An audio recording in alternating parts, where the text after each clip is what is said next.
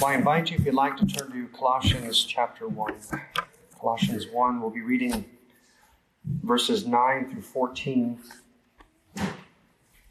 and looking at verses 9, 10, and 11. We'll get to verses 12, 13, and 14 uh, next week, Lord willing.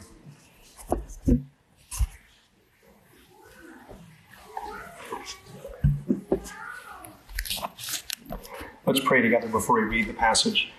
Our Heavenly Father, you've taught us in your Son what it is we're to pray in the Lord's Prayer, and also in these letters, we discover what we're to pray for. And so, as we work through what it is we're called to pray for, and thus what it is we're supposed to be seeking for in our lives, we pray that you teach us. Grant that we would be able to discern your will, to learn it, and then to be filled with it so that our lives would indeed bear much fruit in every good work. We pray this for Jesus' sake. Amen.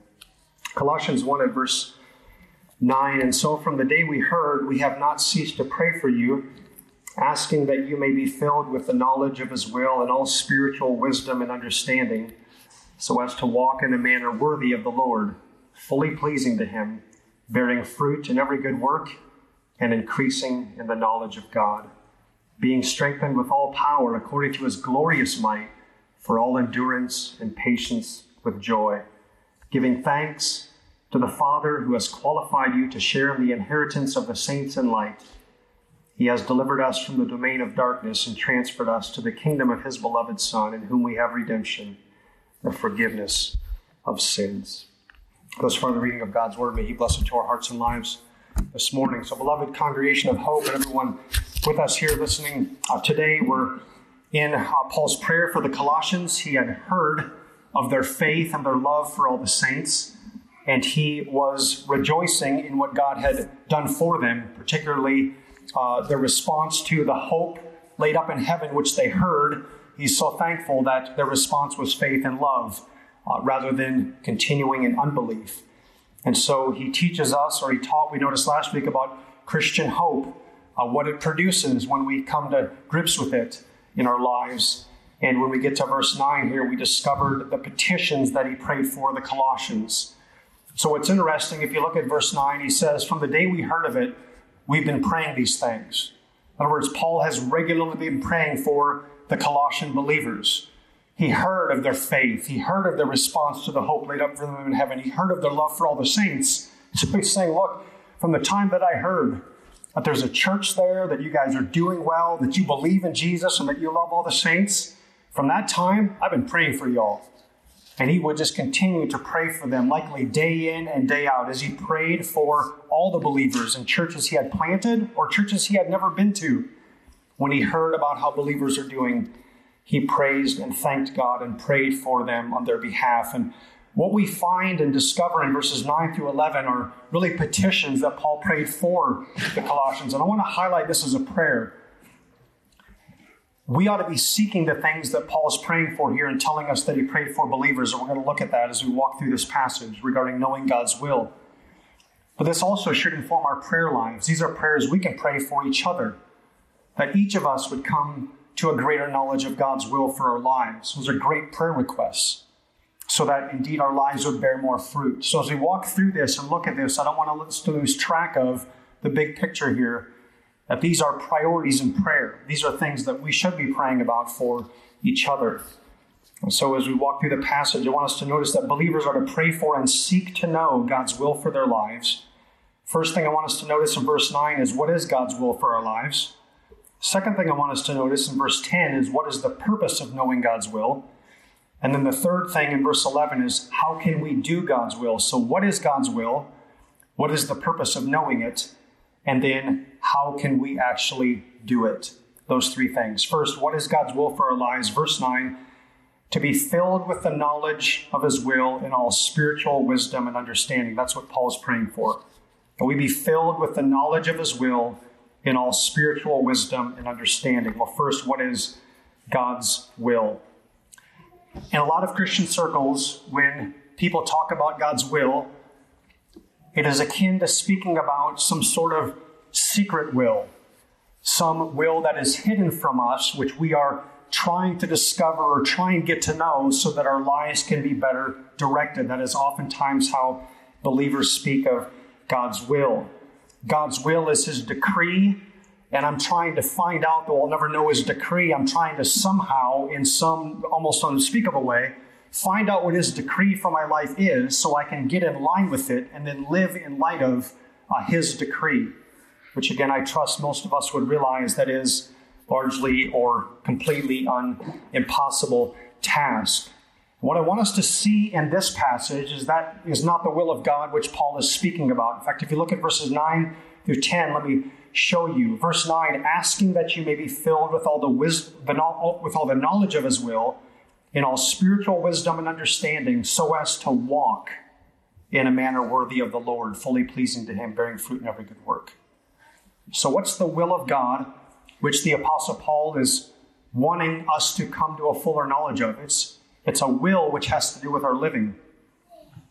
It's a will, God's will, which has to do with our living in such a way as to walk worthy of the Lord and bear fruit. In other words, it's a will that has to do with his commands and precepts, not with some secret knowledge or with hidden things that pertain nothing to our godliness and our walk with the Lord. Now, some bookcases in houses are really a secret passageway to a secret room behind the bookcase. And on the bookcase, there's usually like a secret book or a hidden button that you got to find. And if you find that book and you pull it, or you find the button and you push it, a whole new world opens up where you're in this kind of hidden secret place. Maybe it's a safe place for kids to go, or just a fun room to play in, right? Oftentimes, that's how people look at God's will. There's a secret book, there's some secret knowledge, there's some special thing which, if I do, or even a, an added experience in the Christian life, which most Christians don't have access to. But if you can just find it, if you can just pray hard enough, or read the right book, or come across the right passage, or have a certain experience, you will have pulled that book, which will open up a door into God's secret will. And once we know that, oh, life is just so much better because now I know exactly what He's laid out for me and I can walk in that.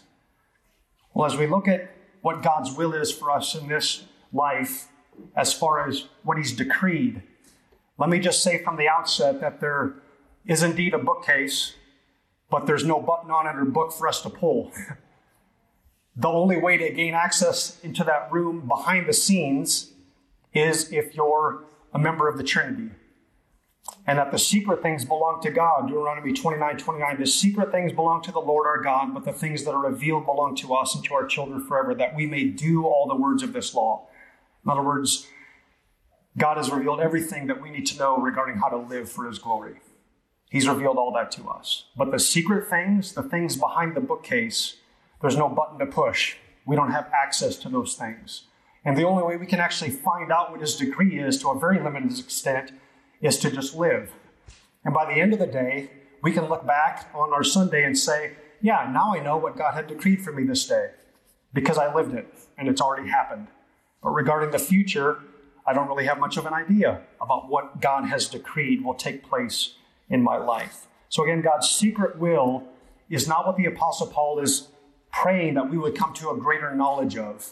He's not praying, hey, I hope every believer in Colossae and every believer in Pella would come to know a greater knowledge of God's secret will. What he's praying about is that we would come to know God's revealed will. Well, what is that? Well, there's actually six explicit places in the New Testament. Well, there's likely more, but here's some very obvious ones where God reveals his will to us. And so we can look to these saying, oh, this is what Paul wants me to grow in a knowledge of. The first one is, I'll just walk through the six passages. It's God's will that men and women be saved. 2 Peter 3 9, the Lord is patient toward you, not wishing that any should perish, but that all should reach repentance. Not wishing, not willing, not desiring, are some translations, that any should perish. No one needs to have any doubt at all about what God's will is regarding salvation. Does God will that men and women be saved? Yes. We don't have to debate that. That We don't need to doubt that. Oh, I wonder if God would will, wills that this person be saved. I wonder if he desires that these people be saved. Of course he does. He's made that very clear. And that's why he's patient, desiring or willing that all should reach repentance. The second thing regarding God's will that Paul wants us to grow in knowledge of is it's God's will that we submit to governing authorities. 1 Peter 2 13 to 15. Be subject for the Lord's sake to every human institution, whether it be to the emperor as supreme or to governors as sent by him to punish those who do evil and to praise those who do good. For this is the will of God, that by doing good, we might add, what's the doing good? The obeying the human institutions. By doing good, you should put to silence the ignorance of foolish people. So it's God's will that we would obey these governing authorities, and that by our obedience to them, by our doing that good, we would actually put to silence a lot of speak against Christians that comes from foolish people. Third thing regarding God's will it is God's will for us to suffer. 1 Peter 4, verses 17 and 19. It is time for judgment to begin with the household of God. Therefore, let those who suffer according to God's will, God's will, entrust their souls to a faithful Creator while doing good.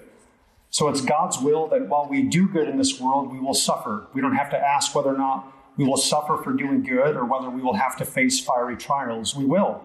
Believers will indeed be those who face fiery trials. And this is a hard one for a lot of us as believers to swallow. And it's often the case that when suffering comes into our lives, we start to think we're outside God's will. We start to think, whoa, I'm, I'm, I'm stepping off course here. God must have decreed this for my life, and I'm over here. Like, right? I took the wrong fork in the road. And thus I need to get back on the right road, and then I will experience nothing but blessing and perfect bliss and a pain free life. But indeed, what Peter tells the believers, what the Holy Spirit tells us, is that there will be fiery trials that come into our lives, and God's concerned with how we live in them. Believers will suffer, it is part of our life, and that means we're actually in God's will, not outside of it. The fourth thing regarding God's will is it's God's will for us to be filled with the Spirit, Ephesians 5 17 to 18. Do not be foolish, but understand what the will of the Lord is. Do not get drunk with wine, for that is debauchery, but be filled with the Spirit addressing one another in psalms and hymns and spiritual songs, singing and making melody to the Lord with your heart, giving thanks always and for everything to God the Father in the name of our Lord Jesus Christ, submitting to one another out of reverence for Christ. What's God's will? Don't be drunk with wine. Don't be filled with wine. Be filled with the Spirit. That's what God's will for our lives is. What does it mean to be filled with the Spirit? Well, it means a lot. Here in Ephesians, hey, sing right from the heart. Give thanks always in every circumstance to God, in every circumstance to Him. Submit to one another out of reverence for Christ. Five, it's God's will for us to be sanctified. 1 Thessalonians 4, verses 1 through 3. We ask and encourage you in the Lord Jesus that as you receive from us how you ought to walk and to please God, just as you're doing, that you do so more and more for you know what instructions we gave you through the Lord Jesus, for this is the will of God, your sanctification. So it's the will of God that we be sanctified, that our lives please God, that we grow in holiness more and more, and that we receive instruction on how to grow in holiness. That's God's will. And finally, it's God's will that we will rejoice always, pray without ceasing, and give thanks in all circumstances. 1 Thessalonians 5, verse 16. Rejoice always, pray without ceasing, Give thanks in all circumstances, for this is the will of God in Christ Jesus for you. So, regarding the things we just looked at, we don't have to doubt or question what God's will is for us. It's His will that we be sanctified. It's His will that we become more and more holy. It's His will that His people be saved and come to repentance. It's God's will that we suffer. It's God's will that we submit ourselves to human authorities. It's God's will that we be filled with the Holy Spirit. And Paul's praying that we be filled with this. And I want to just pause on this word filled. He doesn't say, I want you to have a general acquaintance with it. He's not saying, Lord, I'm praying for all of you Colossians that you would just come to know sort of the tip of the iceberg and maybe get just a little bit of knowledge of his will. He's praying that they would be filled with it. Filled. Now, that's the language of not just knowing, but being completely dominated by the will of God consumed by it, dominated by it. It's the controlling factor of our entire lives. It fills us up. The knowledge of God's will, knowing what God wants me to be doing in this life for His glory, is to be every believer's consuming passion. We see this in Jesus very clearly, don't we? One commentator pointed that out. I thought it was so helpful. What did Jesus come to do? What did he pray in the Garden of Gethsemane? Father, not my will be done, but yours. We see this clearly in the Lord Jesus Christ. In fact, to do his Father's will was his food, food that just fed his soul. Beloved, that is to be the dominating factor in our lives as well. Not our wills, not our way, not, Lord, I want to live my life in this way because I want all the happiness I can now, like the world does.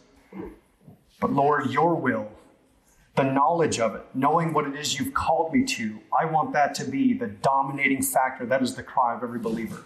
And that's what Paul's praying for us. That's what we're to be praying for each other. That's what it is we are to be seeking then knowledge of God's will, knowledge of his claim upon our lives. And I want us to notice as well, verse 9, notice knowledge, wisdom, understanding. Now, all those words, we could tease out uh, each of those words a little bit, but I, I want to uh, uh, come at it a different direction. They all engage the mind, they all refer to the mind. Now, wisdom's much deeper, goes down to the heart and to our living. But knowledge, wisdom, understanding, you know, there are forms of Christianity which live purely in the emotional realm. It's a big thing, a lot here in America. Maybe it's all over the world. I'm just, uh, it, it, likely is. I just know how it operates in America uh, just a little bit. Where Sunday gatherings are deemed successful if people felt something in a worship service or in a song, where it's even believed that the Holy Spirit's truest and most genuine work takes place when we feel a certain way. And I want to highlight that indeed we are emotional beings. Anyone who says we're not emotional beings and that to be a believer means we're just stoic people who never feel anything that's ridiculous. You can't be filled with the Holy Spirit and not feel anything. we can't learn of the great truths found in the gospel that God would send his son to die in our place and just sit there emotionless. Oh, no big deal. We're indifferent to it. Oh, this is incredible, beloved. What I want us to see is that if we want lives which glorify God and bear fruit in every work, this isn't a mindless endeavor. This is something which involves our thinking. It involves learning. It involves discerning. It involves growing in the knowledge of God's will, what it is that He desires for us and commands us as far as how we're to live our lives, the things we just looked at. It's not a mindless or a brainless activity. In fact, it involves our minds very much. Romans 12, 2, do not be conformed to this world. How? How can I live in this world differently? How can I live a life which glorifies God rather than a life which is just conformed to this world? Be transformed by the renewing of your mind. It involves our thinking. And when Paul is praying this, hey, I want you to come to a knowledge of God's will. I want you to be filled with it. It means that we're having to fill our minds with things and we're having to learn things and grow in our understanding of things. Charles Spurgeon, if you read this epistle through, speaking of Colossians, you will observe that Paul frequently alludes to knowledge and wisdom. He would not have them ignorant. He knew that spiritual ignorance is the constant source of error, instability, and sorrow. And therefore, he desired that they might be soundly taught in the things of God. I want to hit one more thing here, or two more things, but it's maybe more from a pastoral angle. I don't know how we can pray this for each other and seek it for ourselves if we aren't in the Word of God at all. If we ask believers all over the world what they believe about the Bible, I'm guessing everyone we encounter would say, oh, it's God's Word, right? If we asked other believers, including ourselves, with a microphone and went around interviewing people and asked folks, hey, how important is God's Word to them? We'd probably say very important, right? But then if we did one more follow up question, went a step further, yep, it's God's Word. God's Word is very important. How much time do you spend ingesting in it? How much time do you spend taking it in and actually learning about what God's will is for your life based on the things He's told us? I'm guessing a lot of us might end up saying, well, not as much as I'd like. And then if one last question was asked, well, how much time do you spend ingesting TikTok, YouTube, Instagram, the latest news on Yahoo or Fox or CNN or Wall Street Journal, whatever the case may be? There might be another response which goes along the lines of, oh, I, I, I read this today. I read that today. I've got plenty of time for that, or I make time for that. And all I'm trying to highlight is this. You know, by now, not, I don't have some legalistic formula. We have to be in devotions 10 minutes a day and Bible reading, etc. But let me just throw this out there. How do we come to a knowledge of God's will as God's people? What's the only way we can know what God has revealed to us about His will for our lives? It's in the Bible. So if we're to be those praying that we be filled with the knowledge of His will for ourselves and praying that for other people, what is it we need to be doing at least? Spending time in the Word, right? And what does it mean if we have lots of time as believers to be doing a ton of other things in social media? It means we have plenty of time available to spend in God's Word. It might not be our priority. We might not think being in God's Word is important enough to replace that, but it does mean we have plenty of time if we can engage in things which you could argue are largely maybe more of a waste of time. I didn't say they are a waste of time, I said maybe. But think about it, beloved. If we're not in God's Word, will our lives be filled with chaos and confusion, a lot of question marks, having no idea what it is He wants us to do? It will. So, if we want to be filled with the knowledge of His will, we've got to be in His Word. And one more thing the source of this knowledge and wisdom of God's will is the Holy Spirit. Verse 9, in all spiritual wisdom and understanding. Some people say the, the word spiritual has to do with that which comes from the Holy Spirit. No one's life will ever be dominated by and consumed with the will of God apart from the work of the Holy Spirit. It's not possible. In fact, 1 Corinthians 2.14 tells us the natural person does not accept the things of the Spirit of God for they are folly to him and he is not able to understand them because they are spiritually discerned. It takes a genuine work of the Holy Spirit to give us a knowledge of God's will, not just at conversion, but for the rest of our lives. These are things which involve the Holy Spirit teaching us. So we are to pray for and seek to know God's will.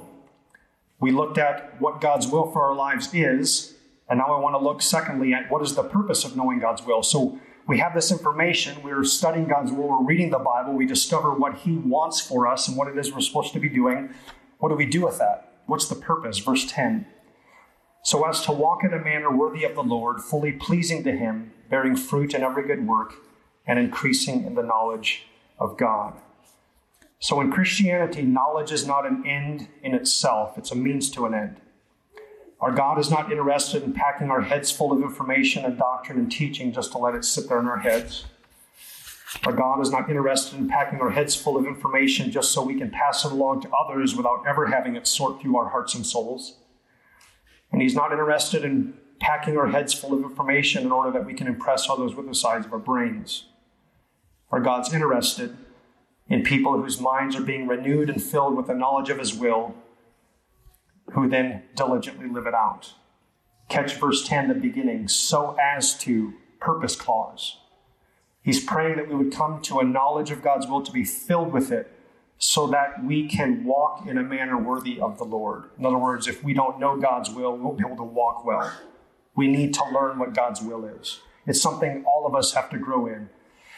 If you came to faith as an adult, this change, this information came to you abruptly, right? If you came as a child, it was very gradual.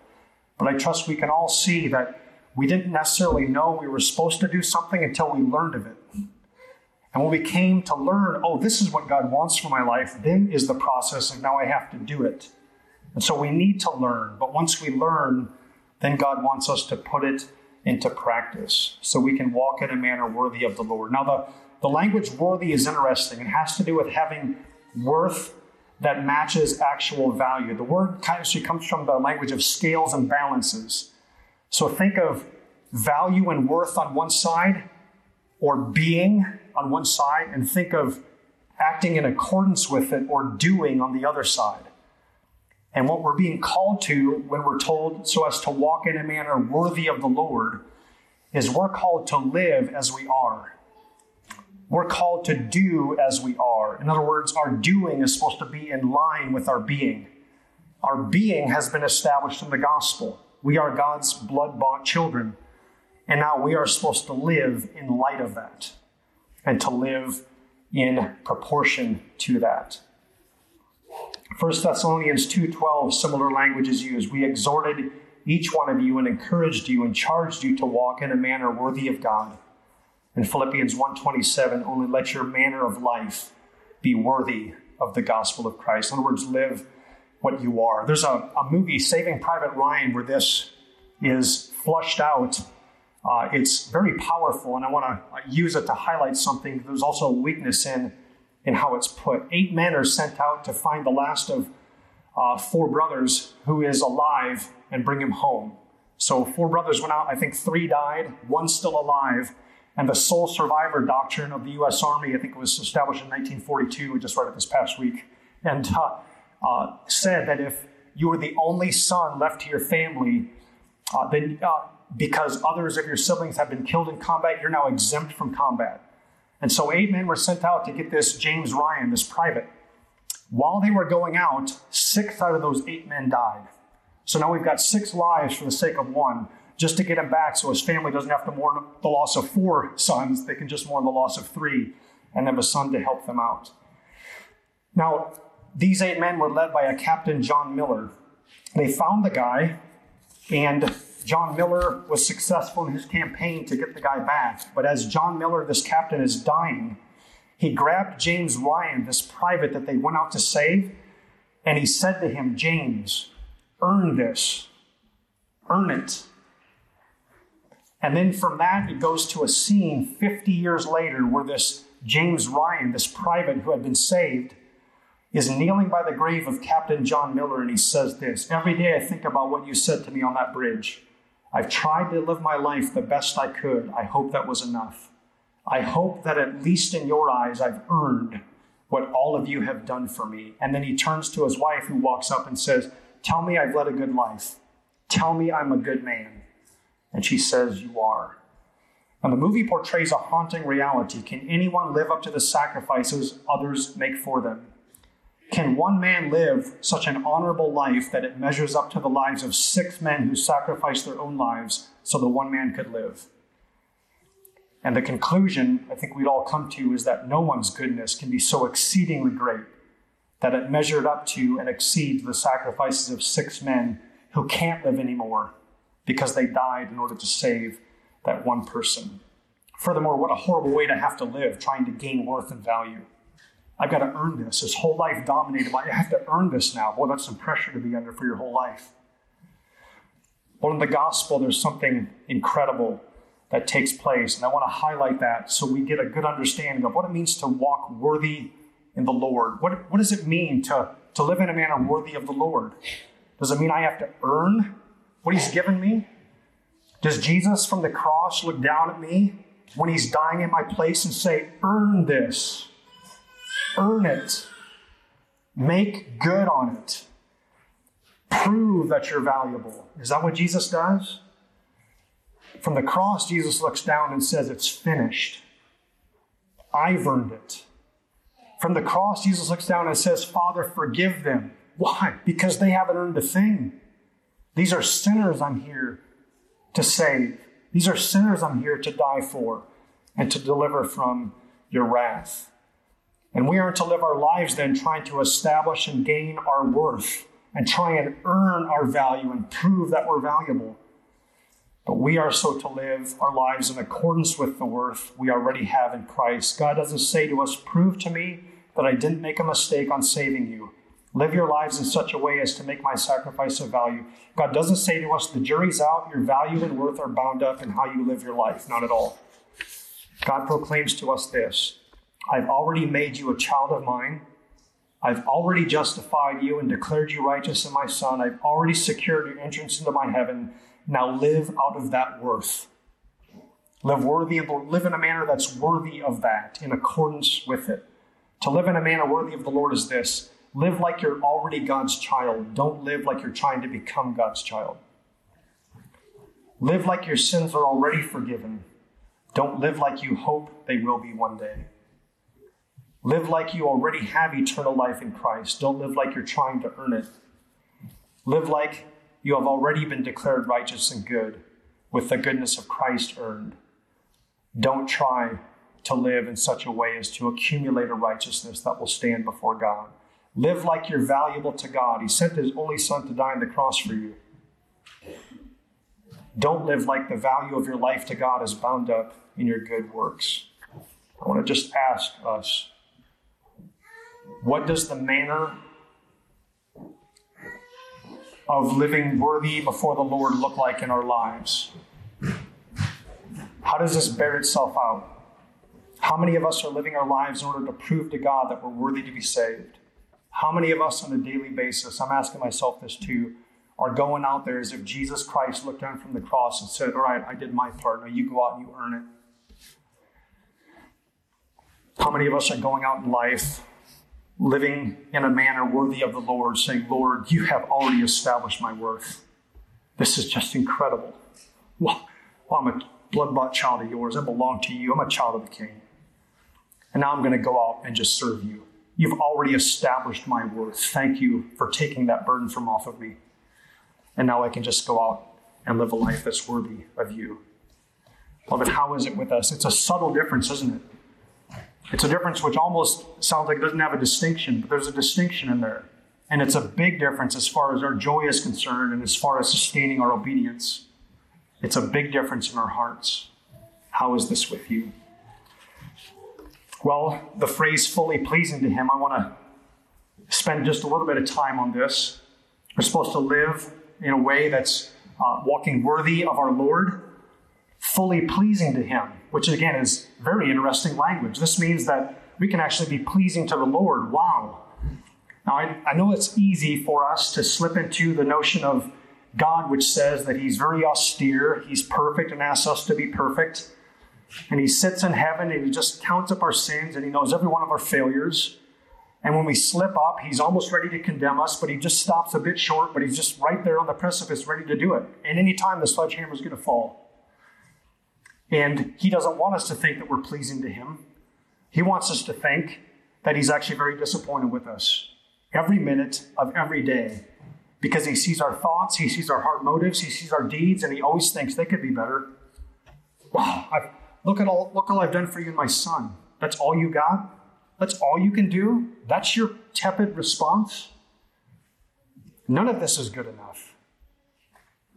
And what a passage like this tells us, and a phrase like this tells us, is that it is possible. And you can flip over to 1 Thessalonians 4, where Paul says they're, they're pleasing the Lord by the way they walked. And we come to a view of God which is just radically different, that we can live in a way which is pleasing to Him. Now imagine that, beloved. That does not mean we're sinless. That does not mean we arrive at the point where, oh yeah, I'm not sinning anymore, I never fail. Uh uh-uh. uh This is a father who is so gracious, so kind. Think of it as a parent. What, is, what just sets a parent's heart on fire? When you see a two year old trying to do something you ask them to do. Now, can they make a five course breakfast? If we ask our four year old to, hey, I want French toast and fresh squeezed orange juice from the oranges in the fridge, and I want some really good gourmet coffee with a tad bit of cream, and I want all this stuff. Can that four year old pull it off? Probably not. But what is really encouraging to a parent? To watch them try. They actually want to do this. Look at this. They're making efforts. That is so pleasing to a parent, isn't it? Now imagine we're sinful parents. Imagine how pleased a perfect Heavenly Father is when He sees His children, whom He saved, make efforts to put the knowledge of His will into practice so that our lives bear fruit. Imagine how pleasing it is to our Father in heaven when He sees His children striving to obey Him, striving to make efforts. And we never arrive at the point where we're like 50 and really mature, right? We're always children before God. We always pray our Father, not my coworker or my comrade. No, it's always my Father. Why? We're always children. Our beloved God is pleased with this. And I I can't impress this upon you enough as I've been impressed upon it too. If our view of God is off, then bearing fruit, learning His will, and seeking to do it is going to be a drudgery. It's not going to be something we delight to do. What does a child like to do? Please their parents? What is so great about being a child of God? We get to please God by how we walk and how we live. That's just incredible. He's pleased with it, beloved. When we're striving to do those things. I hope none of us are discouraged by our striving to serve Him. And then finally, he mentions bearing fruit in every good work. This is the will of God that we be a fruitful people, that we bear fruit. So we learn His will, what He asks us to do, that we might bear fruit in every good work.